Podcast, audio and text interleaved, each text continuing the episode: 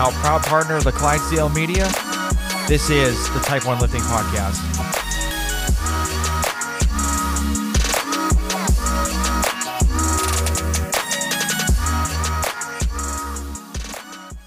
All right, guys, I want to tell you a little bit about Type 1 Lifting. So, Type 1 Lifting is a clothing brand that proceeds of the shirts, the hats, and everything else go to the Children's Diabetes Foundation. This whole t shirt company started from me taking care of a five year old girl from the emergency department at the Children's Hospital I worked at in Atlanta for a, a while back. Um, I thought I needed to do a little bit more than kind of just talk about my story. So, this is how I started the clothing line because I wanted to show people that even though diabetics have this really bad disease, we can still do amazing things in our life. And diabetes won't stop, you know, stop us reaching our goals. So go check out type1lifting.com. And, um, you know, if you have any questions, you can always reach me out on Instagram. It's type one lifting and hope you guys enjoy the show.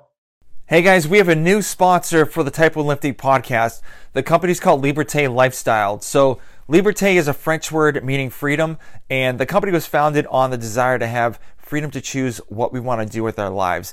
I actually had the owner, um, Nicole, on my podcast on episode 28. So if you want to go back and listen to her, um, she talks about how she started the company and what she wants to do in the future with the company, which is pretty cool. So uh, they actually have knee sleeves, wrist wraps, shirts, shorts.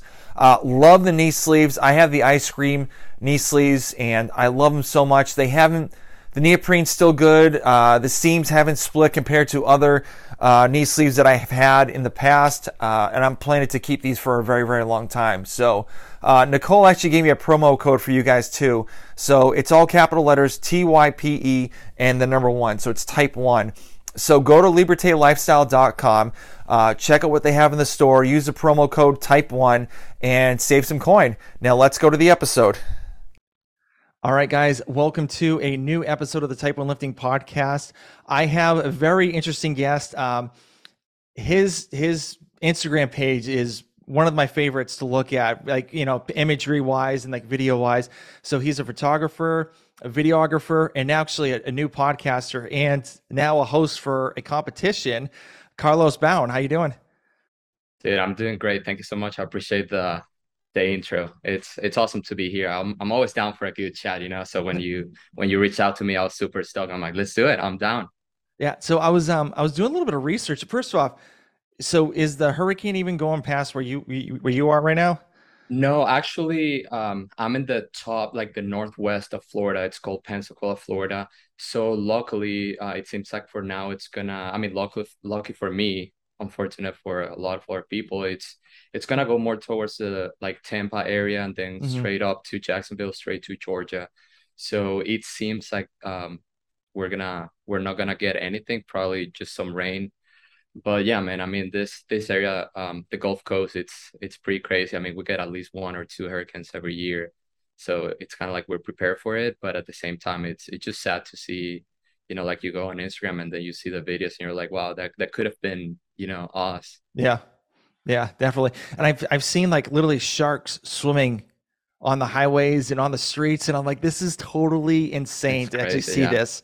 Yeah. And I I live in Georgia, so I kind of I don't get the brunt of what you guys get down in Florida, but we do get mm-hmm. a little bit of it. So I kind of I kind of understand where you're coming from, but like you know, I not really because I'm like not near the ocean. So yeah, yeah. Actually, uh, Pensacola, we've gotten a pretty uh pretty good ones. I mean, big ones in the past. Um, the last one that we we barely. I mean, we, we almost got hit was I forgot the name, but it was like three four years ago, and it was going straight to Pensacola towards the last literally like couple hours. he just moved a little east and mm-hmm. hit Panama City Beach area, and I think it's called Mexico Beach, and it was a complete disaster. So I mean, it's been pretty bad. And a couple of years ago, we had another one that the shingles of the house were flying away. It was hitting my car the whole front part of my car was like you know scratch and it's kind of like i think that we we're expecting it pretty much every year mm-hmm. yeah it's roughly around like when it fall time it's like okay here we yeah. go start start priming up for it so yeah so um also i was um when i was doing some research on you um you actually uh, you originally came from venezuela and you moved yeah. here like 20, uh, uh, 2011 so what what was the whole reason for that well funny enough today marks 11 years uh, since the day i moved from Venezuela to the United States. So Okay. I actually just just wrote a like an Instagram post and I was like very emotional, just thinking about, you know, like my whole journey from from moving there. Um, I mean, answering your question, um, since I was a kid, I used to play golf. That was like my passion, playing growing up, just playing golf with my parent, with my with my dad. And and in the caption, I wrote that um, when I was 13 years old, um, a magazine, like a golf magazine called Fairway, Fairway Magazine, wrote like a little article on me. Oh, cool. And and um, one of the questions was, "What's your what's your biggest goal right now uh, when it comes to golf?" And I was 13 years old, and I said, um, "I want to go to the United States and play NCAA golf. That's my my biggest dream." So now looking back, I'm thinking like, whoa, like since I was 13, I had you know pretty big goals. Like I had goal set. Mhm. And I got really emotional just uh, writing the caption because then I started thinking about, you know, like my whole journey to the moment like I told my parents, hey, I think that staying here in Venezuela, it's I'm I'm not gonna get the future that I that I want, right? Like it just um at that point, I mean it's still it's still in a pretty bad situation, but at that point it was just getting worse and worse.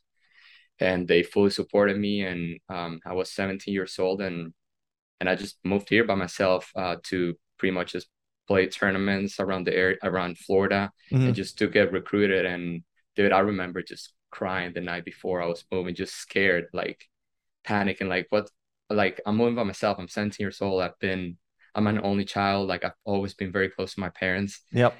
and yeah, man, it was it was scary, but I knew it was a sacrifice I had to make. So I moved I moved to Orlando area. Uh, it's it's called Howey in the Hills. Um, but yeah, it's pretty much Orlando. Nobody knows where Howey in the Hills is. And just play tournaments a whole year, and I um I got a golf scholarship to play at the University of West Florida, which is here at Pensacola, Florida. And yeah, man, played four years of college golf. It was the the best time of my life. Um, I got a bachelor's degree in business management, minor in marketing, and then right away I got a master's degree in uh, business management with Awesome. uh yeah just working in like social media management stuff and with the school and that's kind of like what what like started leading the way for me to be more of a creator like a content creator and like start learning about you know the power of social media and how content can just like open a lot of doors for you but yeah that's pretty much how it got started Nice. So, what was what like was it a big culture shock from like, you know, being from Venezuela moving to Florida and like or especially the Orlando area where like it's like a the whole like it's it's a tourist trap pretty much there. yeah So what what was what was your whole like mind going through this whole process of you moving into Florida? Yeah, well, it definitely was a culture shock. I've always been a very extroverted person. I like to I like to talk to people. I make friends super quick, hmm and I really didn't speak the language. So I was 17 years old. I could barely. I, I remember like struggling to get a sub at Subway. Like it was it was hard. So just imagine somebody that's like so like extroverted tries to like speak to everybody, but you can't really communicate to people. hmm So I remember just, um, especially when I moved, when I started college, just being you know, sitting by myself a lot of time because I didn't want to like approach people or like people ask me something and sound dumb. Um, so that was probably the biggest like cultural shock, just not being able to communicate the way I wanted to. And I mean, the little things like in back home in Venezuela is funny. Um, every time we meet somebody, we kiss in the cheek, right? Like we like hello and we give him a kiss. hmm Um, and obviously, like here, you do that and you're gonna get slapped. And I remember in college, like uh, the first day orientation, the one of the guys, his name was Shy. Um, he was there already for four years, so he's kind of like explaining everybody like things not to do, and he's like, "Hey, you know, everybody comes from South America and from Spain, you know, Venezuela, Brazil, and you know, in Europe, Spain. Um, please do not be as touchy or like you know, like don't kiss people, and Yep. that's not very, you know, it's not it's not a culture here." And I'm like, oh, okay, you know, I'll I'll definitely remember.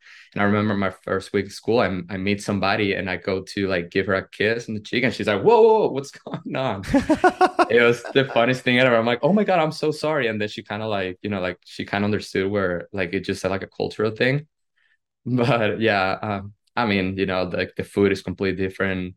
Um, I don't know if you've been to Miami, but uh, the the food over there it's more similar than what we have in Venezuela. It's more like Cuban style food, mm-hmm. yep. rice, beans, uh, meat stuff. So that's but overall, like in reality, it's not that big of a difference compared to you know other places. We still, uh, in some ways, like Venezuela, still like very Americanized, if that makes sense. Yep. So like we growing up, I watched all the TV shows that everybody here watched, you know, like Rocket Powers and SpongeBob and you know, like Jersey Shore, like same same shows that everybody yep. and you know, playing PlayStation, Xbox. So in that in that sense, it's pretty much the same, but you know, there's definitely cultural differences. Mm-hmm. Very cool. So um when you were in college, and you were going to school for like you know the business management and then like so like you know all these other you know master's degrees and stuff like that and you started playing golf there. Mm-hmm. so you know what what were some of the were you thinking about like going pro the whole time of you you know in the four years of college? Like okay all right since i'm in college right now now let's take it to the next step and hopefully try to go pro. Yeah man absolutely. Um going pro was something I had in mind since I mean since early early days. Mm-hmm. Uh, in fact, at some point I was thinking if if getting the scholarship didn't work out because if, even if you're a really good player, sometimes you just don't get the opportunity.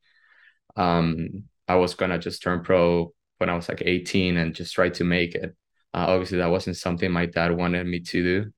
Um, so um, he was always such an influential person. I always listened to everything he said, and you know, he definitely going to to school and playing NCAA golf was the best decision, and that's what I did. And I think not until my probably junior year, maybe senior year of college, it's when I realized that you know, uh, most likely it, it's just tough. It, it's really tough. Like people don't get it. You see people on tour making millions of dollars but in reality there is so many people trying to get to that level and if you're not inside the the 100 you know 100 50 worldwide, you're pretty much losing money every week. And it's um it's a tough life too, just traveling every week. I mean, I have I have friends that play with me growing up that are now on tour. Um and and I see their life and obviously like they're doing what they love, but it's just tough. Like they they play their practice round um Tuesday and Wednesday. They play the tournament, obviously 72 holes. So Thursday, Friday, Saturday, and Sunday they're they're done. They take a, a flight to their next city one night of sleep repeat for all year pretty much if you're you know if you're really trying to make it. Of course like once you get to tiger woods level and stuff like that you choose where to play and you yep. have a, a certain schedule. But yeah i just started realizing that it wasn't for me. I had i had different goals in mind. Um and and yeah it was obviously um very bittersweet because it's something I wanted to do my whole life. And you can call it like I failed at it. And in reality, I did. But, you know, it's, uh, we, we're always failing in life. So just kind of, I failed at that specific goal, but it opened a lot of different doors for me. And, you know, uh, looking back, um, I, I don't regret anything that happened. Like my decision of just kind of like focusing on other things. It just, it, it was a good decision. Yeah. Technically, I don't think you failed because you went to college, you played collegiate golf, which is not a lot of people can do that. Yeah, true. So, I mean, I I don't think you failed. I mean, I played I played college basketball, football, and lacrosse, and like you know, maybe I could have gone to the pros in lacrosse, but you know, I mean, I don't really consider it a, a fail. So I just thought it was like you know maybe a next step, you know. Yeah, yeah, you're right. Um, I mean, I'm hard on myself sometimes because oh, me too. It, it, it really, it really was a huge goal. Like I I mean, it, I was so invested into it that it really it, it, was really a tough couple of years in my life when when it it just wasn't going the way I wanted to, and mm-hmm. I was just pretty much fighting demons every night. Just it, it was like a it's just a huge like stress in my life, uh, dealing with golf and school, and obviously not doing good at golf at that point. Um, I remember the moment that I that I talked to my coach uh, his name is Steve Fail, great guy. Um, I was talking to him in my senior year, and I remember telling him, Steve, I think, I think this is it for me. Like I cannot, I cannot deal with the stress anymore. I just, I'm completely burned out. And we had one more, one more tournament that season before, like the, the preseason before, like um, conference, regionals, nationals, etc. Mm-hmm. And he's like, I mean, just play the last tournament. It's the home tournament. It's like, you know, the the you know our favorite tournament to play. And it was just so much. I i just talked to him. I remember talking to him like tears in my eyes like i just can't do it. I can't do it anymore. It just it's too much for me. It's it's not healthy for me. I know this has been my dream my whole life but i think this is it you know? And i remember like him being so like supportive of obviously kind of like it i can tell it hurt him right? Because he was like you know he was my coach he obviously cared for me we're really good friends too it's like he was almost like a father figure for me growing up um, in school. Mm. Obviously, my my dad was in Venezuela, so he felt very connected to every international player, and um, I just remember him being like very supportive of my decision. Obviously, a little sad, but he just supported it. I remember playing my last like qualifying round before the tournament, and I knew that was it for me. It was gonna be my last, you know, hole. I remember on hole 18, just thinking this it like this is gonna be my last the last hole I play as a competitor golfer. And all my teammates knew about it. Um, I remember finishing the the last putt, and all my teammates were kind of like, you know, excited, clapping, like they supported my decision. Just they knew it was that was it for me, and um, it just felt like a huge weight just being released. Like it was just a like, kind of like just getting cum- like accumulating for so long, just stress, stress, yep. just being like heartbroken about how life wasn't going the way I wanted to. And that moment, it's kind of like so many doors just open for me. It was like, you know, finally I can move on and do something different. Mm-hmm. Very cool. Very cool. That's a great story. I mean, that that's awesome. Um, so um, after after all this, the golfing and college and stuff like that, um, you actually started in your own business.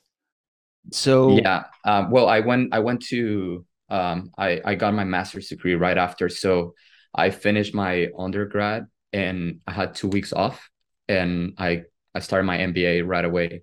I knew that if I was gonna take like a little break, I wasn't gonna go back to school. Yep. and I, I really, I really wanted to to get my master's degree, and I got a great opportunity. As I mentioned earlier, I worked in the in the business department at school and one my my main task was I was a teacher assistant for social media marketing and digital marketing like the class and and it was such a great opportunity I um that I, I took it right away obviously I, I had really good grades in in college like as my undergrad so they pretty much gave me like a free ride for for a master's degree and I was like I mean I'm gonna take it you know and it, it was like uh, I remember my dad being just like so proud like um by the way my my life growing up was always like trying to make my my parents proud that's like the thing that like just fill me up with like the most like um like excitement and like happiness just seeing mm-hmm. my mom and my dad just being proud of me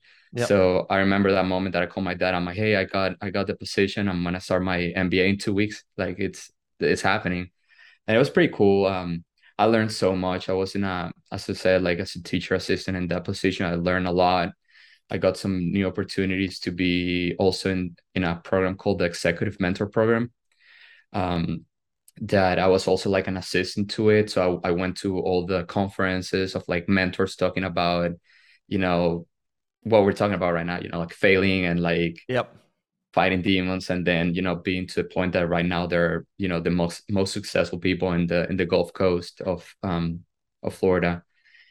And and it, it just a lot of learning and i love every second of it. So right after that i remember i finished my by the way this is a story that i haven't told anybody because it's very um, i haven't said it publicly obviously my friends know about it um but i've been in our podcast podcast but it's never gone to to the direction of this. But um, my dad got very sick. The, um, my my last my last semester and when I was doing my master's degree, um, my mom called me that he was diagnosed with cancer.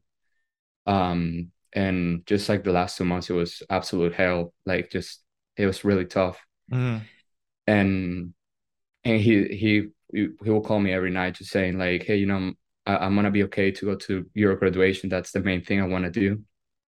And the doctor saw him pretty much like hey you can't travel to um, the united states. You're like it's just too much for you. It's too much stress on your body. Um and i mean he's always been such a like strong mindset person. Like i mean he found energy where he didn't have it and he made the trip. He told my mom like i'm gonna make it. Like it, you know it's it's not a question like i'm gonna be there for my son.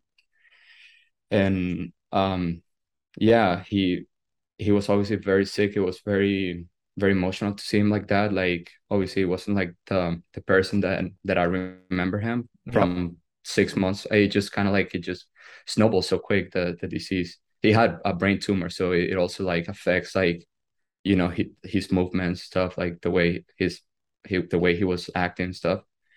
But um yeah like he always kept such a good even though he was sick such a like positive mindset about everything like he wouldn't complain and i mean just looking back just remember like just remember seeing my dad at his worst and still like looking forward to things and being so like happy about things and it just kind of like in my worst days, I just remember that it's just like you know, be be like him. Mm-hmm. Like we go through, everybody goes through moments like this, and you just, you know, it, I'm sorry, man, I'm choking up right now. No, you're, you're, listen, uh, like I, I, I, I completely understand. I mean, my my dad literally passed like a month ago, and he's I he's exactly like your dad. Never yeah. complains, always happy and I mean, he broke his hip, and then his Parkinson's and dementia just got like way too bad. It, it was got so bad that he went to hospice and passed away. And like you know, yeah. it's it's crazy seeing you know your dad being this like really strong person, and then all of a sudden mm-hmm. like see him towards the end, and like I didn't.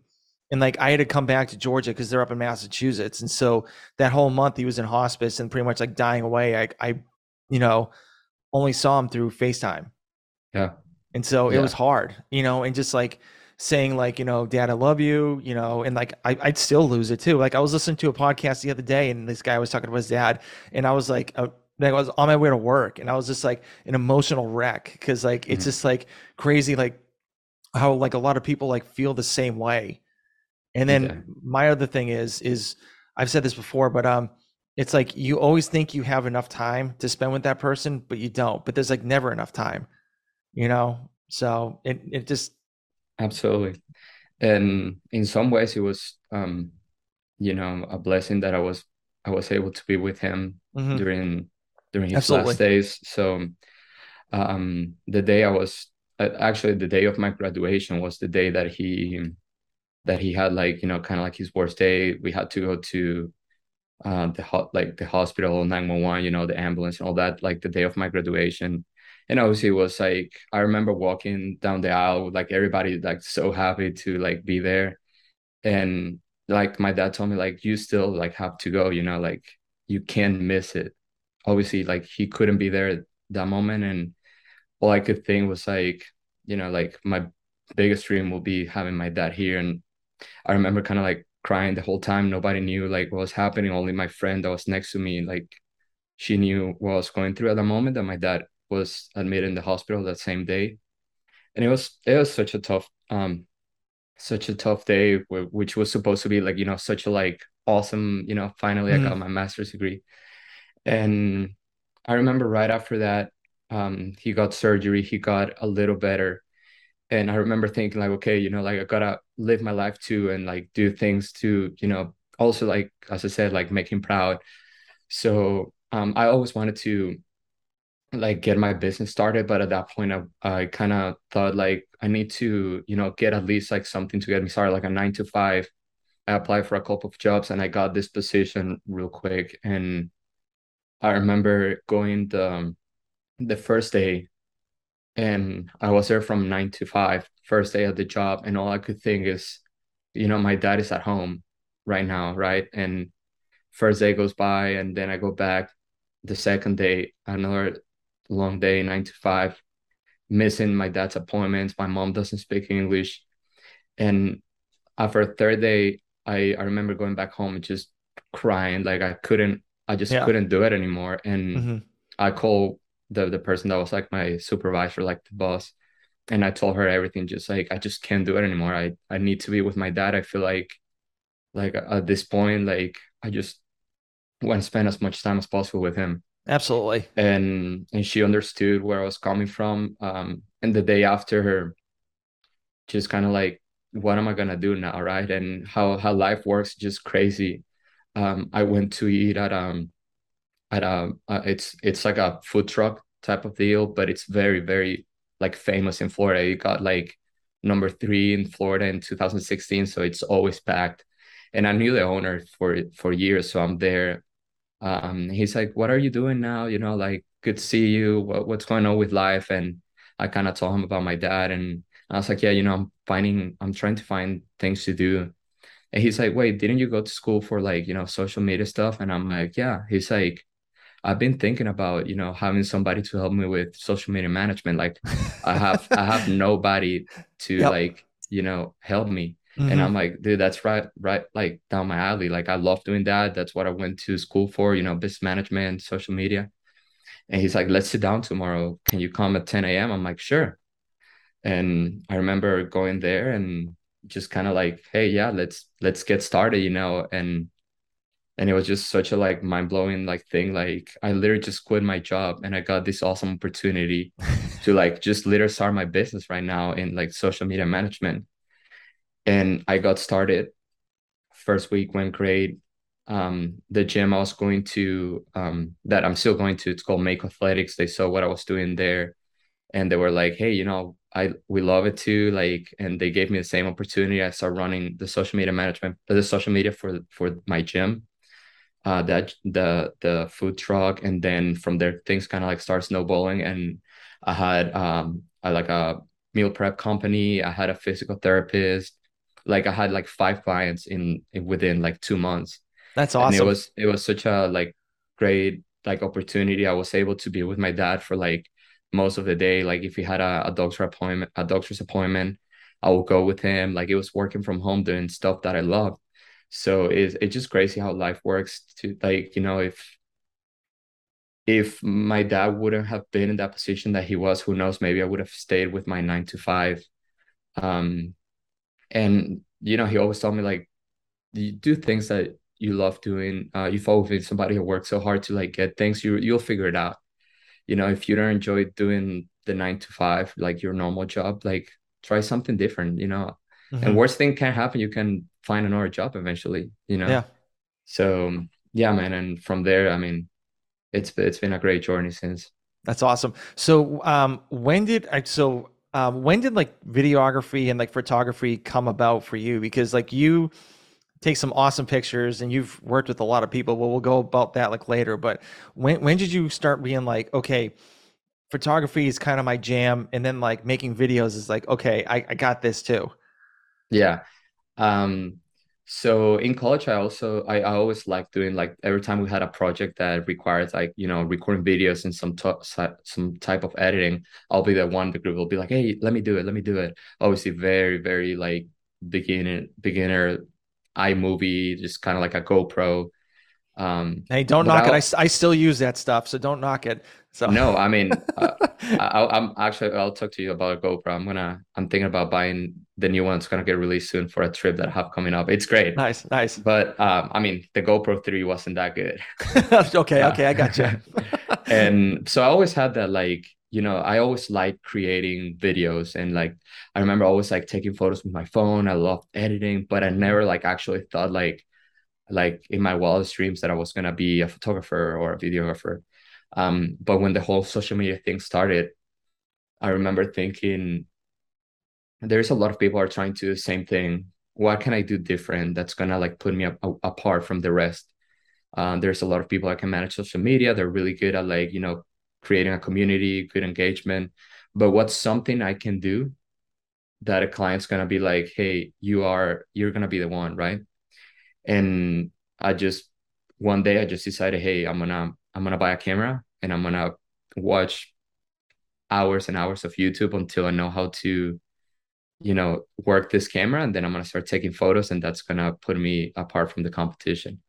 And that's how I got started. Literally just taking pictures of of tacos, like the food truck, uh, taking photos of the meal prep company, then the obviously the gym. I started taking photos at, at the gym I was going to. Um, and that that's kind of how my CrossFit photography career got started. Just literally just taking photos of my friends, trying to learn and and just um, create like a new new area behind my social media management business that I can also provide, you know, photography and videography services. Mm-hmm, very cool. So, um, who? So, speaking about YouTube, who are your favorite YouTubers that you watch religiously when it comes to like video and like photography? Yeah. So I've I've always been a very technical um like shooter per se, and I think it's because I used to watch a lot this guy called um Gerald Undone. I've never heard of him. He's um I don't think I think he's pretty famous, but not like a Peter McKinnon type of dude. But he's one of those that will grab a lens and then he will tell you everything about it. Like he'll break it down to a point of like the color shift, like distortion, like all things that people actually don't see, like your eye cannot see, but somebody that um that's very like proficient at shooting, they can see the differences. So I'll watch videos of him like all day. Um, I remember I was pretty uh, obsessed with this guy. His name is um, Daniel Schiffer. He will make this like very cinematic B rolls and stuff like that, and I'll just find it like so cool. I'm like, I gotta learn how to do this, and and just random YouTubers like literally just searching what's ISO, and then the first one that pops up, and then seeing like, oh my god, like yeah, I'm starting to understand, hmm and I mean honestly, completely obsessed with with the process of learning um like countless of hours just shooting going outside with friends like sh- shooting and coming back seeing my footage oh it looks like trash let's do it again tomorrow editing and and that's kind of how i got started literally just self-taught in some ways obviously youtube is kind of like the the place that got me started hmm So, were you like a Casey Neistat guy or Peter McKinnon guy? Well, um, Casey, I will watch some of his videos, but I never got super into it. I love what he does, by the way. Like, uh, nothing against him, but there's some type of like people that really like make you feel more like, ah, you know, I want to watch this guy. Peter McKinnon, definitely. Um, all his videos for sure, and um, actually, we we share a lot of like com uh, like common things, like interest in like music. If you see all the stuff that happened in the background, it's um some like his favorite bands too. Like we listened to the same stuff growing up, and like his hero growing up is my hero growing up. Actually, I'm gonna show you something real quick. Um, he's creating a documentary for for a band called Angels and Airwaves, and he's um Yep. I've, I've, I I used to, I bought their first CDs. They're, gr- they were great bands. Yeah. his hero like that now they're friends is Tom DeLonge, and I actually got to photograph like um their tour last year, so I Oh, have some like some prints of like him on tour um which is it's super cool like that's one of the reasons why i'm like you know peter mckinnon is definitely I, I felt more connected with him because of his like more like you know his hobbies and the things he liked more than like the stuff he was uh putting out there. Just one of those guys that you watch and you're like okay he looks like a cool dude. Yeah Yeah. so um but yeah i mean i will watch all of them. Um there's another one. His name is manny something.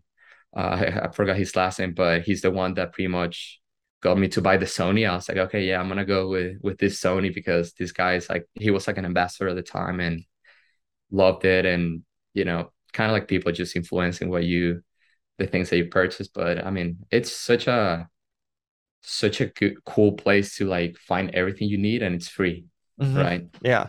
Yeah. I mean, that's how I learned how to do Olympic weightlifting and stuff like that. Just pretty much Mm. just watching a YouTube video because I had no idea what I was doing. And I'm like, oh, let me watch this and like watch how they do it and like how they break it down. And I'm like, oh, okay, now I now I got it. Yeah. So I, I love YouTube. Like I don't watch I, I really don't watch like TV shows. I don't want like it's just all YouTube and yeah just like learning the whole process and all that stuff and all that jazz. But um yeah, so um you said you you you're currently working at Mako, like not Mako, but um you're you're training at Mako Fitness. yeah yeah yeah So how how did how did CrossFit come about with you? Um my my senior year of college with with the whole golf thing i remember like just i needed something different Ob- obviously i was talking about like me being burnout hmm And one of my best friends, he was telling me for probably a year, hey, you should come train with me to make Mako because I always like working out. I will be the the only one at the golf team that will try to like lift heavy weights. And I remember talking to our strength and conditioning coach, like, hey, teach me Olympic lifting. And he taught me. Um, big shout out to Coach Sear. This guy just kind of like got me started in in the whole like weightlifting area. And and I remember always being like, ah, you know, CrossFit, I don't know if I want to do it. Like I'm already working out with a team and like some extra time with a with a strength and conditioning coach helping me. And then I remember w- one day just watching like one of the movies that was pretty Mhm. cool because I was um I was in one of my podcast episodes with Heber Cannon and I was telling him the story that I actually watched one of his movies and that kind of like influenced my like it just changed my my way of like viewing CrossFit and being like I just remember watching that I'm like what is this? Like it looks so freaking cool. Everybody like the community looks awesome. And I remember texting my buddy like yo let's get started. Let's do it tomorrow. At what time are you going? He's like 6 a.m all right I'll be there and I remember walking to Mako um walking in and I see the banners it says Brandon Massey regionals and I'm like oh my god there's somebody that's really good here right like you see like the banners and stuff Mhm. and I see this guy walking with a hoodie 6 a.m. You can tell he was uh you know morning. It's it's it's early for him. Yeah, yeah. Walks in, swole dude, hoodie, huge beard. Hey dude, what's up? How are you doing? New here? Yeah. Hey, I'm the owner. Nice to meet you, Brandon. Brandon Massey. I'm like, oh my God. You know, this is the dude, the the guy with the banners. And I remember my first workout ever was Elizabeth. And dude, I had the time of my life. It was such a great experience. That first class, it was kind of like literally one of those experiences that you do and you never look back. hmm Um, and that was 2016, early 16. And I mean, since then I've been, I don't think I've I've trained less than three to four times a week ever. Oh, unless I'm traveling or something. Yeah, Yeah, yeah. Brandon Brandon was such a and still is, by the way, such an influential person in my life. Um, he was a person that kind of like got me started as a coach. Like he he also trained me to be a coach at Mako. I I coached three years of my life uh, while I was also getting started with my business, you know, part time.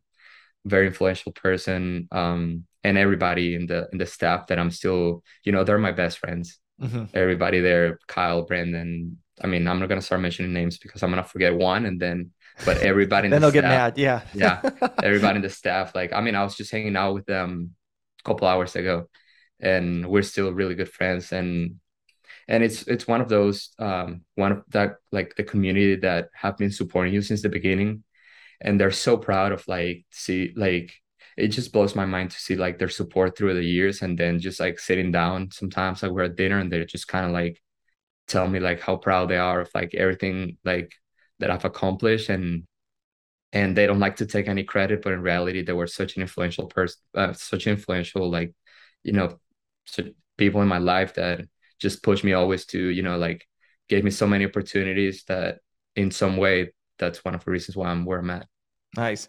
So, um, when you were taking pictures at the gym and stuff like that, when did you get like some notification and be like, you know, maybe somebody else would be like, hey, you know, I want you to take pictures of me. Like, when can you come over and stuff like that? Yeah. So, gosh, it's it's so crazy how things get started. It's just absolutely wild. Um, I remember, so we have a pretty big competition here in Pensacola. It's called the Beach Brawl. That actually it just ended this past week, and it was um the 11th Beach Brawl Oh, nice. and my my sixth, I think, number six.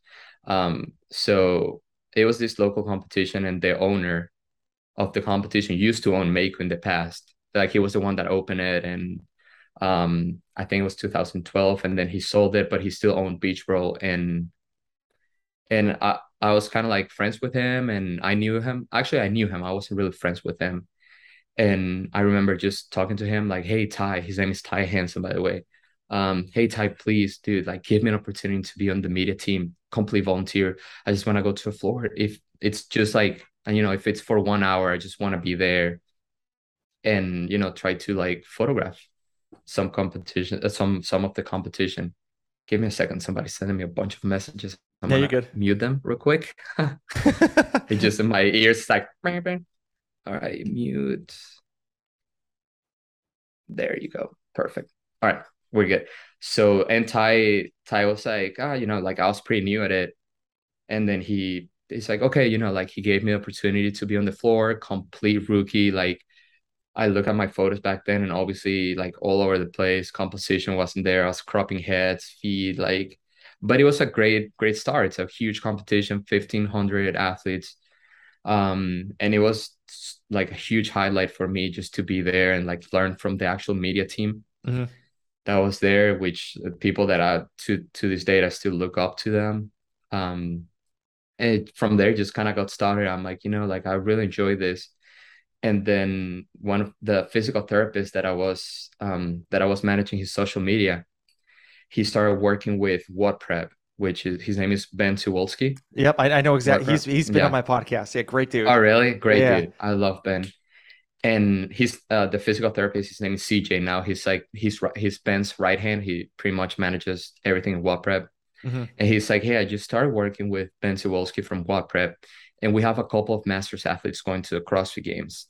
I'm telling you, this was a week before the CrossFit Games. It's like we need somebody to take photos. I'm like, CJ, um, I, I don't know. I mean, I barely know how to take a photo. He's like, it's okay. Don't worry about it. Like, I'll, we'll pay for your trip, for your stay. Just come with us, try your best. I'm like, CJ, my longest lens is an 85. He's like, we'll rent, we'll rent some for you. So I've never at that point never used a zoom lens or anything. And we rent one. Um, I put it on. I'm like, how does this thing work? Just YouTubing again, like YouTube, just trying to Mhm. figure out how to work these things. and I remember first day there with my A7 III, just absolutely scared. Everybody with big cameras, you know, rogue, blah blah, and I'm just there like, what am I doing here? You know, like I don't, I don't belong here. First thing we shoot at that point, that was 2019. So they did the huge ceremony, all international, hundred Yep. something countries, and they go United States, and I see Camille LeBlanc walking by, and I've always been a huge fan. I'm like, oh look, Camille, boom, take a photo of Camille, and I post it on my Instagram, and then I start getting messages, like bunch of people messaging me. I'm like, what's going on? Everybody, oh my god, Camille reshared, like she posted your photo.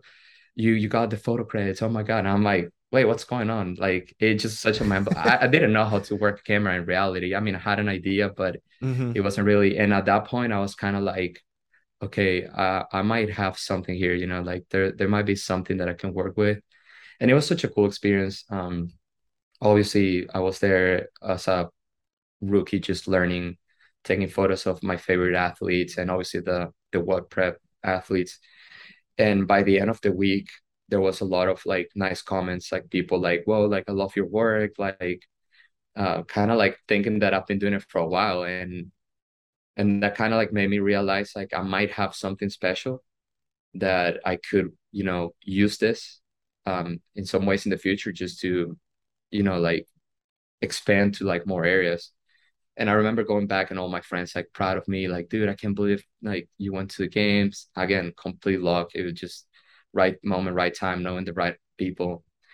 And I took that opportunity, that opportunity to the max, man. I just connected as much as I could. Um, I remember reaching out to a bunch of brands, sending my work, and then from there, you know, things kind of like started snowballing, and that's pretty much how it got started. Very cool. Very cool. That's That's that's awesome. Yeah. So I I can't imagine you be like, oh, your work's amazing. Like I've only been doing this for two weeks, and they're like, Yeah. what? Well, at that point, I, I've been shooting for about a year, but Well, yeah, never, okay. never like anything, you know, to the point of like a such a big event, hmm right? Um, but yeah, I mean, I remember complete rookie. I didn't know. I mean, oh my God, I just remember looking at people like the way they were holding the camera and being like, okay, that's how they hold it because I didn't want to be that guy like, you know, Yeah. holding in a weird way.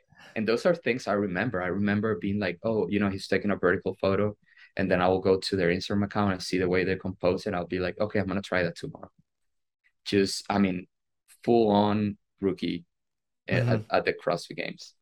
And knowing that at the end of the week, like some people reaching out to me, like, yo, like, I love your work. Like, your colors were very nice. I love the composition. I'm like, wow, you know, like, let's let's keep doing this. Yeah, very cool, very cool. So, were were the were like anybody on the media team like were they like everyone like I mean it must be like a CrossFit community like everyone's pretty nice to each other and they help each other out. Was that was that like your first your first uh thing with the CrossFit Games? Yeah, for sure. That was the first time. I mean, I, I went there to shoot for Wild Prep, so I wasn't shooting specifically for any like Yeah. big brands or anything. But um, yeah, I met some so many awesome people that I'm still friends with. Um, I remember meeting Steven Stover, uh, which is one of my best friends in the in the cross community and just connecting right away. And I mean, a lot of the just so many people are still shooting to to this day, and and it's just awesome to see how we've we've come such a long way from 2019 that a lot of us was our first year ever shooting because it was the first time like they gave access to most of the media Mm-hmm. and to the point that now we are shooting you know like big names in the in the industry and we have a pretty good reputation and um, you know in the, the photography videography business and uh, you know the industry the sports industry and that's why um, it's just so important for me to you know kind of like give back to to those people that need it. Like i answer every dm that i get um, asking me about questions stuff like that. Even though it's like the most stupid question i was there at some point in my life. I would ask like i was one of those i would reach out to people in the dms all the time. You know Mhm. i was the i was the annoying dude like asking questions. And I I remember the specific people that helped me and then they were so influential and I have so much respect to them up to date that um I remember thinking like at one point in my life I want to be that guy that somebody will reach out to me and I'll I'll give back my knowledge and I don't see it as a threat because we all start somewhere and if in some way they they get my clients they deserve it they did something I didn't do and you know I never see it as a threat and and I talk about it in my podcast all the time. And it's been such a beautiful experience to connect even uh, you know bigger audience and having so many people reach out to me asking for questions and stuff, and Mhm.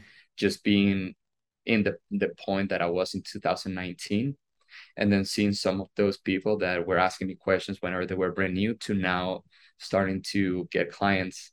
Um, for example, Jordan uh, Levi, he i mean he got his first big opportunity at the games this year and i was like uh, almost like tears in my eyes just to know that you know some guy that that will like tell me like oh i look up to you and then i see his work it's beautiful um he will watch like every episode of my podcast and really awesome and so many other people that i'm starting to see now they're being more relevant and and just because you know like it's just hard work there's no other way to to put it right like they Mhm. they have goals they they know what to do, connect with people, ask ask questions, and then just work hard. Yeah. And at the same time, I see people that try to get the the easy route and they don't make it. And it's it's when you when you realize that e- at, at, in some way everybody can do this. It just if you put your mind to it, and I'm I'm big on like visualizing stuff, like manifesting and and connections. That I feel like everybody can get to the point that a lot of us are right now. Yeah, very cool, very cool. So, um, this past year, you've worked with uh, CrossFit May- Mayhem. Well, I call, I call them I call them the Mayhem Empire. Empire, yeah. Yeah. um, so how did you get involved with those guys? And I know I know you've been I know you've been like filming that crew for I think a couple years, right? Um, it's been since the 2021 games. Okay. So since since last year, yeah. And again, connections, it's such a there's another cool story. So uh talking back to about Beach Brawl, um in 2020, 2020, it was the first time that I was like more of a media director. So I was in charge of hiring people. hmm And I remember talking to Ty Henson, the owner. I was like, "Hey Ty, we need one more person. I don't think the team it's you know we need one more guy." And he's like, "Hey buddy, we don't have a budget. It needs to be somebody that's like volunteer, complete volunteer." And I'm like, "Oh my god, it's it really find to it's really hard to find somebody that it's gonna be good enough and volunteer, but at the same time, like I'm always down to for that opportunity, right? Because that's where I started. And literally talking to Ty five minutes after I get a DM from this guy called Bennett Looper. He's um he's like, hey man, just wanted to let you know that I'm low key obsessed with your work. I love what you do, and um, uh, it's so cool to see that you're also from Pensacola. And I'm like, okay, um, kind of like you know, I was talking to Ty about volunteer, and then I see, let me see what's going on. I click on his profile, and I'm like, wow, you know, like this guy, he just started shooting, and you can tell right away when somebody has something special, like like his eyes different, like the composition was beautiful, the colors were good, shooting with a camera that wasn't the best camera, and Mhm. just creating beautiful work.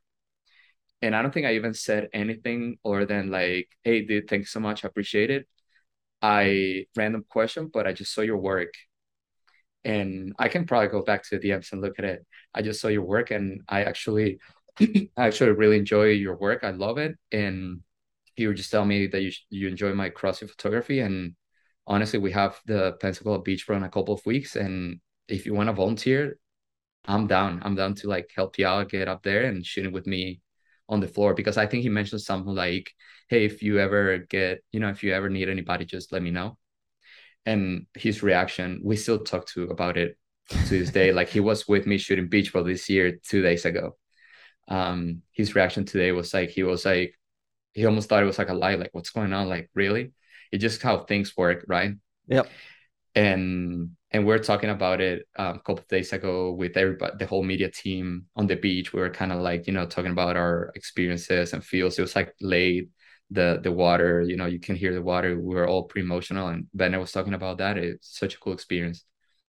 Um, he shoots Beach Brawl, first time ever shooting CrossFit competition. Beautiful work. I mean, as expected, like I knew he was gonna do really good. And something very special about him, he's such a like a team player. Like always, hey, do you need anything? This, that. You can tell right away when somebody really wants to help, when somebody wants to like move the business forward. Mm-hmm. And he was one of those guys. Super kind dude, like biggest heart ever.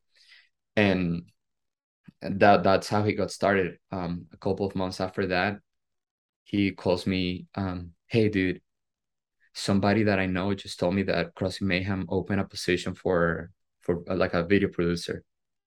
I think I'm gonna apply. I'm like, dude, yes, you should because you like your personality really matches theirs. I feel like your personality is very family oriented. You like you are a team player, and I know that's something that they will like. And he tells me, "Hey, do you know a guy called Rory McKernan?" I'm like, "Yeah, yeah, I know, I know Rory. Like I've seen his stuff for a while. I didn't know him personally, but I've I've seen his stuff for a while, and I'm a huge fan, obviously, of Rory and he's like he really didn't know who he was. He's like, "Can you write a um, recommendation letter for me?" I'm like, "Absolutely, dude. I would love to." So I wrote this beautiful letter. Uh, I mean, straight from my heart, like no lies, just hey Rory, this is Carlos. Have had the pleasure to work with Bennett in the past. Um, I think he's somebody that's very special, not only because of his photography skills or videography skills, but also as a person like I've uh, just by working with him for a couple of hours, I knew that he was gonna be somebody special. And and if you want me to be that honest, like I just think that there's nobody at this point that will match what you guys are looking for more than Bennett. Um, I mean, obviously a, lo- a lot of different things. I'm talking about like his faith and family and mm-hmm. how how important all that is for him. And it's also something that really matches their their community and then um, from there i got connected with rory. He calls me just asking me more questions uh, kind of like mind blowing to hear his voice. Um, and he's like hey you know nice to meet you. My name is rory. I'm like yeah i know i know who you are. Uh, and he loved the letter and he he told me that bennett went for a for a visit and they really liked him and he wanted me he wanted to like you know thank me for for writing the letter and kind of like you know putting the the the first like um you know putting him out there like hey this is bennett and i know he's the one mm-hmm. right? And he was super cool really really he really appreciated the letter and and he knew bennett was going to be a good fit right away. And then um he gets there and the the same he gets hired and the first week that he was shooting for mayhem was the mac from last year. So oh, it's straight straight to the fire like right yep. away. yep and I mean, as as I was expecting, like performed incredible. Like everybody in the team loved him. Um, obviously, still you know a little shy on like some things that now he's really good at. Um, but I mean, it's just such a big like first experience. Like, hey, I'm the new guy, and this is what I can do. Everybody was mind blown. Mm-hmm. And and from there, I mean, that was right before the CrossFit Games, and I remember talking to Ben and he's like, hey, um, they were asking about somebody that can go with us, like somebody somebody else that can take photos. We're looking for a photographer, and we don't we don't have anybody right now because all of them focus mostly on video. And I'm like, dude, I mean, if you can put my name out there, I would love to. And then a couple of days after that, I think uh, I get another call from Rory. He's like, hey, you know, like Bennett put your name out there. Like obviously, like we saw your work, and you know everybody from the team like really liked it. Um, you know, uh, we would like to to have you a part of like the crew. Mm-hmm. I mean, for me, it was like like how how does things like that happen in life? You know, like somebody like Rich Froning that I've been looking up to since the day I started cross even before I started CrossFit. I remember watching some of his videos. And man, I mean, looking back to it, it's just mind blowing just to the the opportunities that you get and and how life works. And obviously I get the opportunity, Rory's like, Hey, are you ready? Like, yeah, let's do it. get another call with the social media manager and her name is Jen for the acre and she's like hey can you how good are you with like fast turnaround like to post i'm like i've been doing that for for a couple of years at Beach Brawl stuff so you know yeah i'm good at it I, I don't like to like brag about it but i'm very fast very good at like what you you want and that's how i met them literally first day at the crossfit games hey scott hey ben you know my name is carlos uh, first time meeting rory and I mean, the rest is kind of history from there. I've been to pretty much all their big competitions. It's such a um, such a great group to grow to work with. They're all it's such a like it's like a big family. I always say it. It's like uh, I remember first day there, I go to the um, the RV where the whole Mayhem family is there, like everybody that you see on the videos. I mean, it's like 30 people. And they were all so cool. Like they knew I was new, the new guy, and they're like, you know, so like nice to me. And by the end of the week, it was like I felt like I was a part of the family. Nice. Very cool. Very cool. Yeah. So, um, I have one question. So I've never met Rich, and obviously you have. So for the people that listen that don't that haven't really interacted with him, what what is Rich like? Like obviously, like when he's in competition, he's laser focused, but like, you know, he's very business savvy and he, he seems like a very like low key kind of guy. But like I kind of want to get what like you think like, you know, your experience with him. Yeah. Um, no, it, I mean, it's been great. Uh, it, as you said, it's business savvy. It's somebody I've been looking up to not only for the way he he is as a you know as an athlete, but also you know as a businessman and like family and all that. So obviously meeting him the first time is kind of like I remember him getting out of the truck, and I was like, whoa, you know, like that's Rich Froning, and I'm introducing myself. He's like, hey, Carlos, nice to meet you. Yeah, so cool, man. Thank you for being here and I'm like, you know, kind of like everything's like shaking in my head. Like, I don't know what to say. I'm like, yeah, yeah, yeah, thank you. You know, super cool dude. Day one. I mean, um, I remember the second day that um, we shot a little bit that day. And then the second day I get there and he's like, what's up, Carlos? And I'm like, oh, he remembers my name. I mean, that's a good start. He's like, hey, man, um, from what I've seen so far, the photos are so good, man. Like, I appreciate it. I'm like, dude, I mean, just imagine the, the feeling of not only be because of being rich, but somebody that you're working with or working for, and like he remembers your name and also gives you like a positive reinforcement after that. Like, hey, you know, we we enjoy what we see so far. Mm-hmm. It was such a like a cool experience, and the whole week, really cool dude. Um, every time he like, you know, like I needed something there, like he will be very like like he's not an athlete at that point. Whenever whenever he's in the RV camp with everybody else, he's just another person. Mm-hmm. He's not Rich Froning. He's just you know Hillary's husband, He's uh, a father, a friend, and it just, he was very cool. And he's very cool to everybody in that fa- in the like the Mayhem family, the Mayhem Empire. So that was definitely something that I was like, okay, cool. Like you know, I like being around this uh, kind of people uh, to the point that one of my best friends, Jason, he's a firefighter, and you know, Rich had the it's that's his background, firefighter and Jason, like his dream is always being like, you know, get like a signature. And I tell Rich, like, hey, you know, I tell the story of like Jason, firefighter, huge fan. And um he goes to the RV real quick and he grabs a, a brand new white shirt. Oh, sick. And, and he he signs it. He's like, How do you spell Jason? And I'm like, J A S O N. And he signs, you know, for Jason. Thanks for support. Huge signature, Rich Froning. Sick. And I'm like, dude, Jason's gonna die. and then we're talking. I'm like, he's gonna die. And I, am talking about him, like the video, and he's like, um, I'm like, can we record a video? He's like, yeah, sure. And he grabs the phone with his with the shirt. He's like, hey, Jason, just wanted to let you know that I really appreciate the support. come visit us in Cookeville. Hope to see you soon, man. Thanks for your support. I mean, for Jason, that that was like the highlight of his life. It's such a cool experience for him, and obviously for me as a friend, I was like, you know, I couldn't wait to show him that, and it's just the little things that just makes you realize, like at the end of the day, we're all we're all the same, we're all people, and the what some people see of like famous people are not actually what like obviously rich is somebody that even in the in like the famous world a lot of people look up to him as a mm-hmm. person. But just overall like you can never like assume if this person it's like cocky or like oh you know he's a bad dude because he said this at the end of the day like we're all people and whenever you are around like your family that's when you're gonna actually act the way that you that you are and it's been great and with um honestly everybody that i've met in the crossfit community i think it's a community they're just very very family oriented and very supportive yeah, very cool. Very cool. Um, so I know, you know, filming and taking pictures at the CrossFit Games is very, very tiring because I saw a couple posts at like day four. You were sitting down like the bench. You're like, don't even ask me if I'm tired.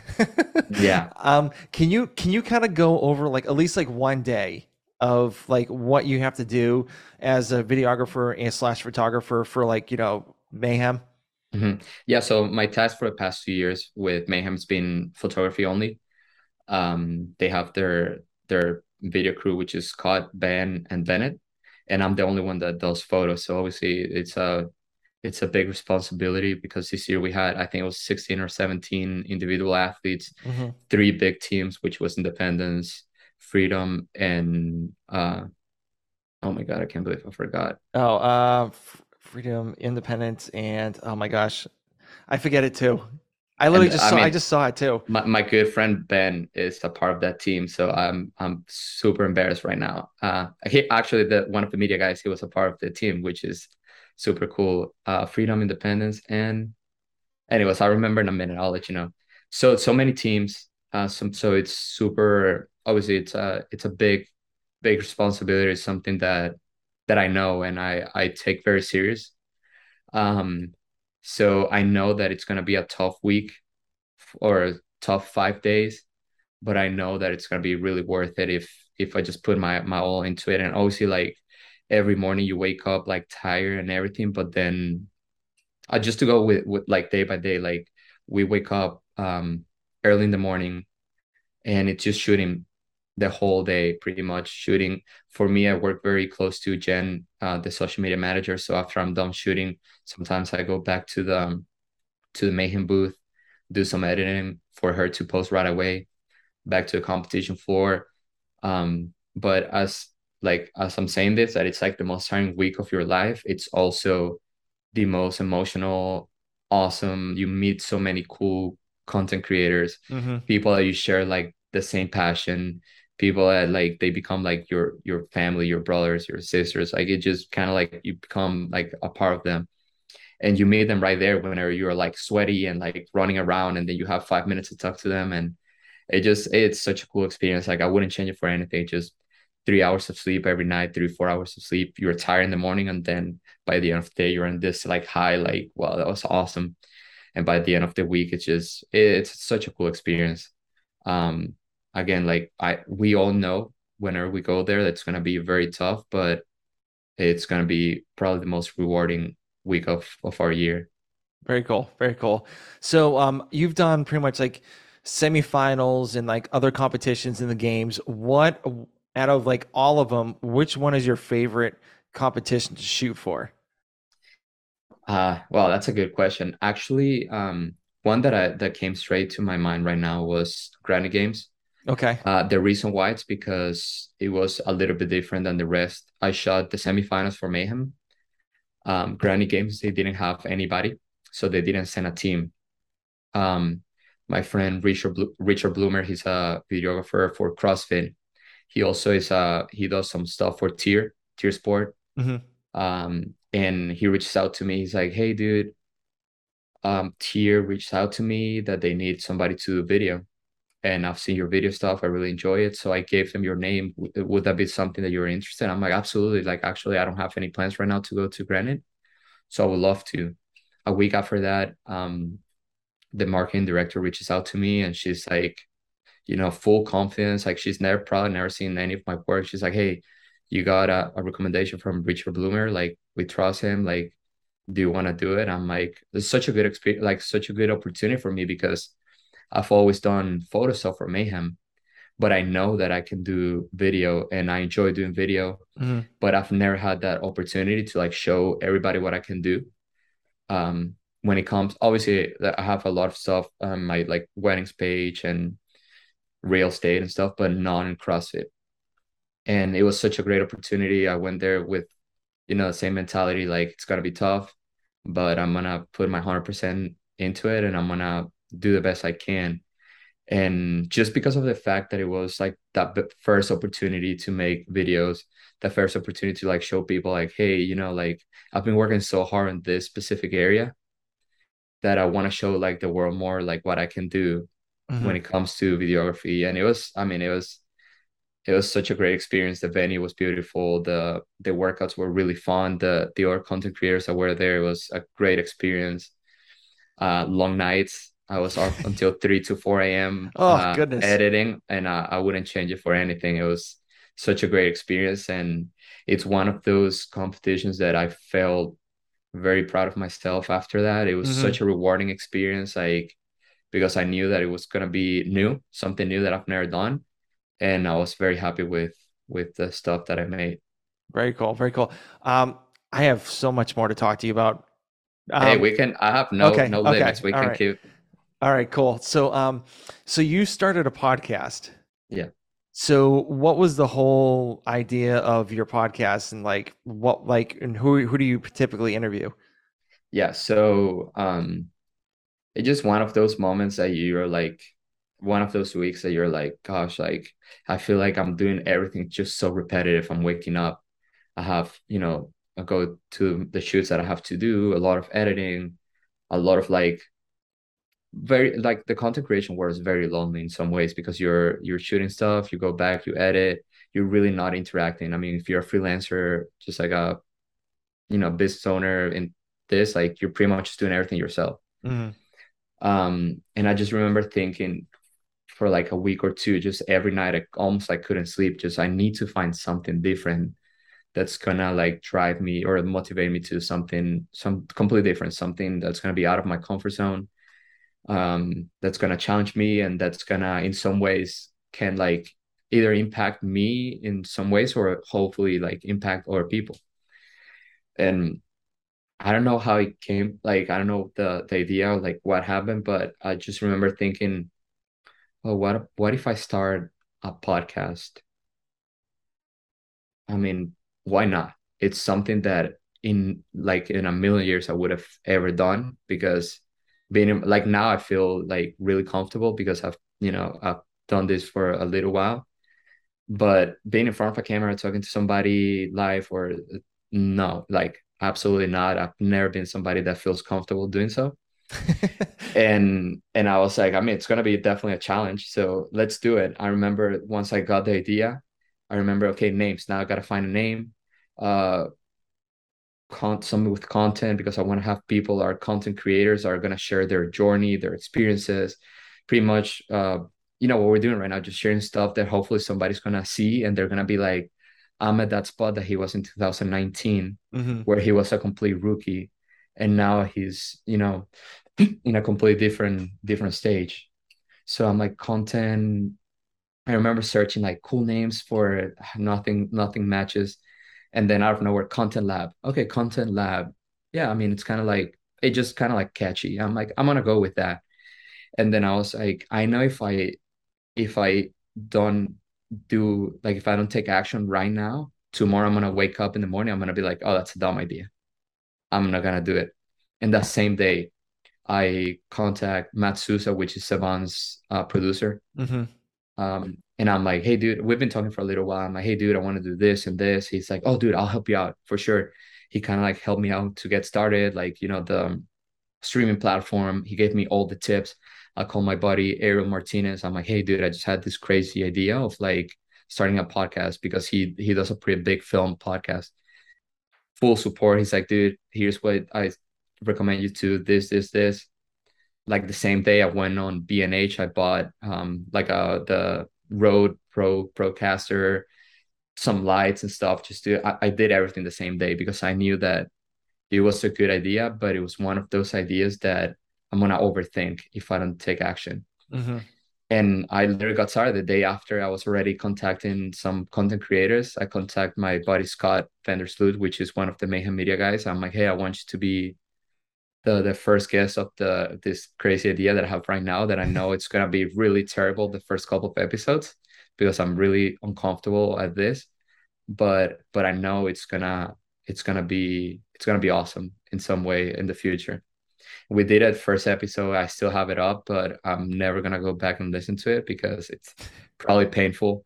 He did awesome, by the way. Scott did so so great. Uh, but I mean, I was nervous. It was it was pretty bad. But it's it's a part of like it's it's everything in life. Oh yeah. Like the Absolutely. first time you do something, it's it's everything in life. And I remember being on episode four, and I went to Vermont to shoot some stuff for Matt Fraser, and I'm talking to Sammy, uh, which is uh, Matt's wife, and she um episode two or I think episode three I had um Eric Castaños, which is their their uh like marketing uh not marketing like how you call it like direct director of media pretty much Yeah, yeah. Okay. Yeah. and I go to the car like she picks me up and first thing she says she's like I love your episode with Eric it was really awesome I'm like oh that's cool you know like I'm getting some you know positive feedback from Yeah, yeah. Sammy and we're talking that same night and she's um I'm I'm talking to her about like how I don't feel still comfortable doing the episodes and it just kind of like nerve wracking and she starts like telling me some quotes from I think it's Ira Glass. I think it's the the person. And it's such a great quote. I um, I'm gonna probably send it to you right after this um, but it pretty much says that everybody like oh my god i'm gonna butcher this but in, in some way it's like everybody has this great idea and everybody um you know wants to wants to do it but people are just don't you don't feel comfortable and you feel like it's not good enough right? And and that's what's gonna get you like unmotivated. But the only way to to get better at it it is to put reps into it like you know to like pra- practice it more to dive more into it keep doing it keep doing it keep doing it. And then by itself it's just gonna like build up to this thing that it's what you envision your whole time hmm that's what she told me. She's like i know you don't feel comfortable right now but keep doing it. Keep trying. Don't don't get unmotivated because you're gonna hit a time that you're gonna be like i'm not gonna keep doing this. I feel awful doing this podcast but keep doing it. Like whatever happens to your mind just just put that goal in mind. Like do one episode a week. Keep putting reps in. Just keep keep trying. And then she said by the way let's do an episode tonight. I'll do one with you. I'm like cool. Let's do it so i was right there. We set up a camera at their gym and i had an episode with sammy.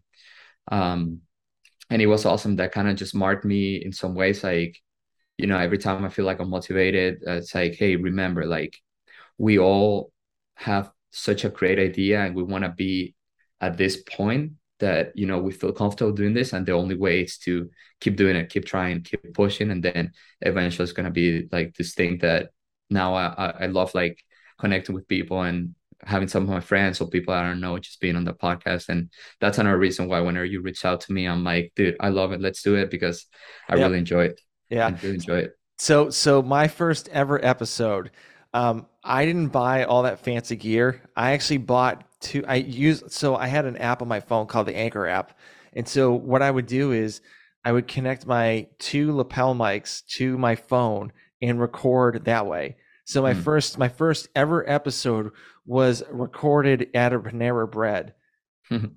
So it was a Yeah. diabetic weightlifter, and I've talked about the story before, but um, literally, I had no idea how to use the app and stuff, and so I recorded that the whole thing, and then I pressed stop, and then like I didn't know what happened. I thought like the all, the whole audio just went to crap, but it actually saved. But yeah, like I would use a lapel mic. Put one of the if I was work if I was doing like a Zoom call like like this, I put a lapel mic on this on the speaker of the computer, and then put one on me, and then I Mhm. just record it that way. And then after a while, it's like, oh wait, I should. Start. And actually, Sean Winland was the one that really told me I should start doing video because like he's like, you need to start doing like other avenues in media. And the only yeah. reason why I started the first podcast was like Richard Branson has a um, a quote that I use like all the time, like "screw it, just do it."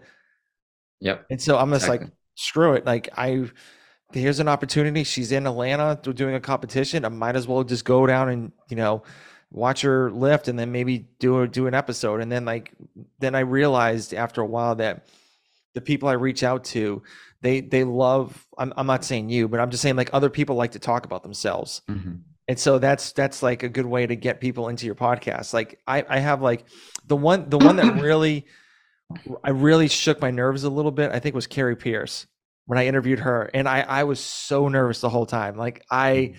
i was like oh my god like i this is like my favorite female athlete and like she's literally like i'm staring at her right now.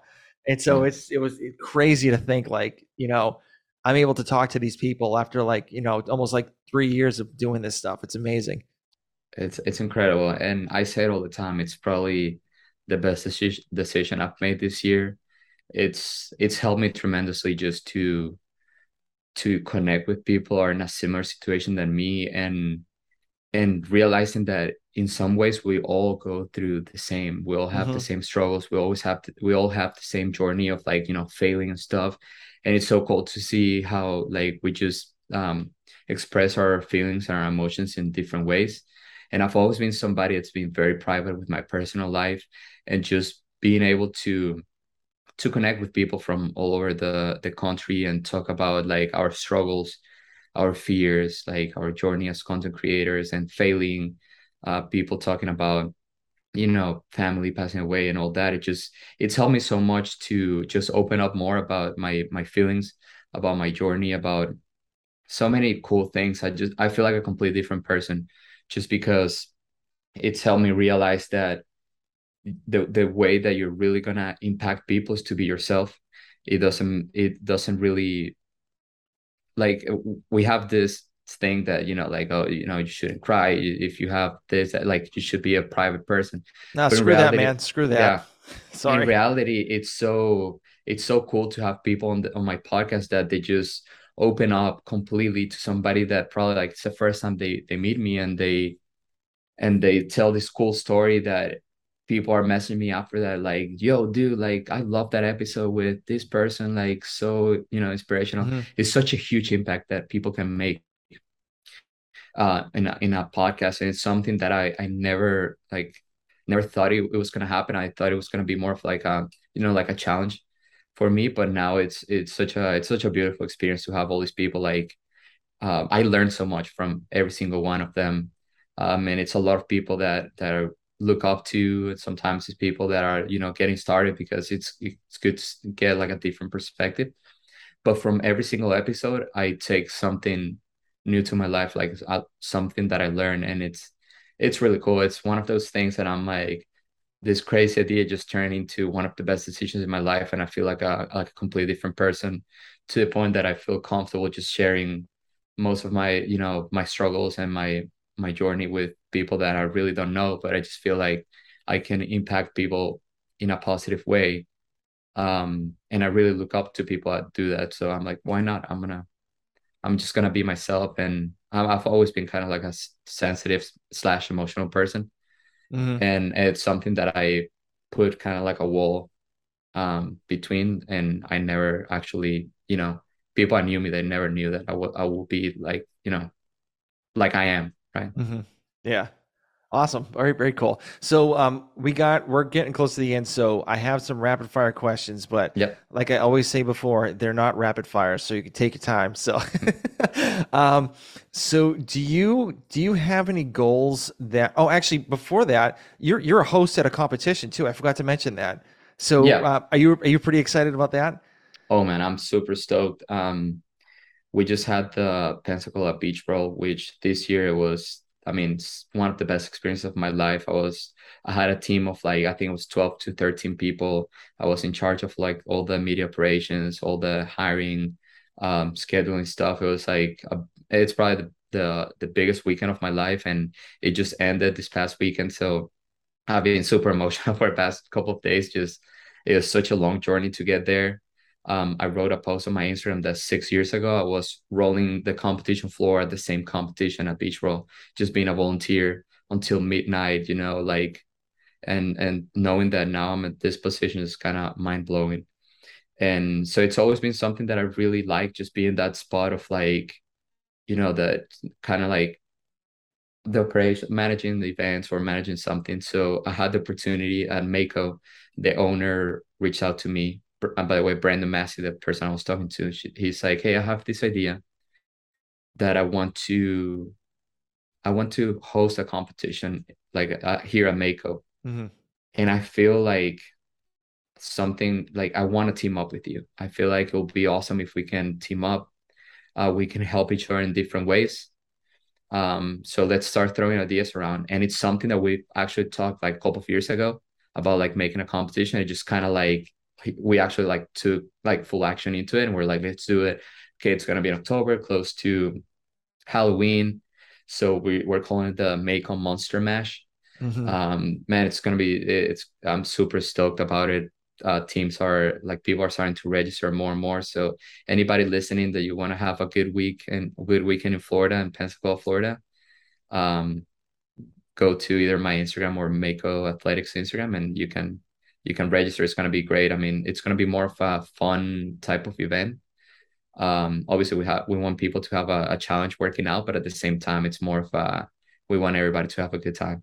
Awesome. Very cool. Okay, now to the rapid fire questions. Yeah. All right. Um, what are your goals for the? Re- I know. I know. Literally, we have a couple months left, but like, what are your goals for the end of the year and going into 2023? It could be personal or business wise, any anything. Yeah. Um. Uh, that's a, that's a tough question. I have uh, more than goals. I have. Uh, I'm already like I have some projects coming up that I'm really looking forward to. Um, I'm going back to Vermont in October to do some more stuff for HWPO. Super excited about that. I have the Rogue Invitational that I'm gonna shoot again with TYR, TYR Sport. I'm gonna do videos and uh, what's there's something. Oh, um, I just got I I uh, the like the marketing person from a company called Dark Sport reach out to me to go to Olympia um, to photograph some of their athletes, which oh, already cool. did a did already did a shoot for them a couple of uh, I think like a month or two ago. Mm-hmm. And I mean their athletes are like Ronnie Coleman, Brandon Hendricks, and it's kind of like you know mind blowing to like take photos of Ronnie Coleman. So those are things I'm really looking forward to. And I mean obviously the goal is to do the best I can do at those and just keep I mean the future just keep doing just keep doing what I'm doing right now, and hopefully, in some ways, I keep impacting people in a positive way. And that's one another reason why I want to like, you know, be a little more outspoken. I just want to like reach a bigger audience and try to be, you know, in some ways like a good. I mean, as I said, like just impact people in a positive way, like the way that you are doing it with the podcast, and hopefully, like me with with mine. Very cool. Okay. Um, what is your favorite book? Favorite book. I mean, right now I'm I'm listening because um they, they one of my friends told me like you need to listen to it. I'm listening to the David Goggins book, and I've always been like really into the kind of like motivational type of um books that will like get you pumped up after you like read it mm-hmm. or like listen to it. Yep. I'm really enjoying it. The the listening thing. It, it also has a podcast. I don't know if you've heard it. Uh, so you you list. It's like him um, talking about well actually it's the the narrator uh, reading the book like narrating the book. And then after every chapter they go into like a little podcast of david goggins and him talking about that specific part. Hmm. so i i think that's that's really cool. Um but in the i mean the crossfit if you were talking about books in crossfit i remember reading the ben bergeron book a couple of years ago. And i remember being like yeah i, I really liked it. Um and at that point um it was kind of like I was, I mean, not new in CrossFit, but I really didn't know much about it. And that book kind of like, it just, I, I love the type of like motivational, like manifestation, like uh, using your mind to like achieve things that you never thought you could. So mm. those are the ones that come to mind right now. Okay, cool. I mean, that that's awesome. Um, what is in your gym bag? Um, well, definitely gymnastic grips. I have some. Can I say brands? That's fine. Yeah. Okay. So uh, Bear Complex is the the grips I've I've been using for a while. Um, for some reason, I really like them. Uh, I don't use lifters. It's something I stopped using for a while. I have pretty good mobility, so I'm like, ah, you know, uh, and I'm not a super like I'm not super into weightlifting. It's more CrossFit, so I kind of got used to not using lifters. Mhm. Um, wristbands, uh, 2POOD belt with a Venezuelan flag attached into like the the little thing, and some podium uh pre-workout and like hydration. Other than that, I think I think that's it. I'm pretty oh uh some knee sleeves. Other than that, I think I think that's it. Okay. Okay. Cool. All right. So this one's going to get a little deep. You kind of talked about this earlier, but um, let's just say you're on your, you know, you're on your bed. This is the last day you're going to be on Earth. You have all your friends around you, the, around the bed. How do you want people to know you as? Just as somebody that wow, that's a that's a that's a tough question. I can go like really deep into it. But um I kind of want to want people to remember me the way I remember my dad, just being somebody that always tried to to be kind and help people in some ways. Obviously, like everybody makes mistakes, everybody has their their things that people are not gonna like, and we're not perfect. So obviously, it's like impossible to tell people like, oh, I want you to remember me as like you know such a great person. But I really hope that um, I leave this world with with a positive impact in in people um that can that the same people can impact others because at the end of the day like all the achievements that you're gonna that you're gonna do like as a as a person like for example if tomorrow I travel the world with I don't know Tiger Woods whatever like at the end of the day when you die people are not gonna remember that what's gonna be there it's like the impact that you're gonna make on people and the impact that the people you impact that can impact others um so hopefully yeah somebody that in some ways um, help other people and and just as a kind person, hard worker, and and somebody that's not perfect, but it's that always try to to you know push forward in in every aspect of of his life. Awesome. Love it. Love it. Um, so where can people reach out to you if they have any questions about like, you know, photography, videography, you know, pretty much anything, any questions, where can they reach out to? Yeah, definitely the best place will be Instagram. So my Instagram account is at Bown Media. It's spelled like brown, the color brown without the R, B O W N media. Um, I'm pretty uh how you say like active on on social media on Instagram. So if you have any questions, my DMs are always always welcome. Again, as I mentioned earlier in the podcast, when I got started, I was that person that would reach out to everybody, and I really really remember um all those people that helped me out, and and I always want to be that that same person that if somebody reaches out to me. Even though sometimes I might I might not have the best answer or I just wouldn't know the answer, I'll still I'm still gonna try to, you know, help in some way. Awesome. Very cool. Well, thank you very much for coming on the show. This is probably one of the longest ones I've had. So this is awesome. Um, yeah. So thank you for taking the time to, you know, hear your story and, you know, be vulnerable in a podcast. And yeah, thank you. I can't thank you enough. No, Tom, I mean, the pleasure is mine. I really, really appreciate you being, you know, first of all, reaching out to me. And it, it kind of means a lot to know that, you know, some people look up to like, uh, you know, my Instagram account will be like, oh, wow, like I would love to have it on the pod. It's, it's, wait, somebody's called me. There you go.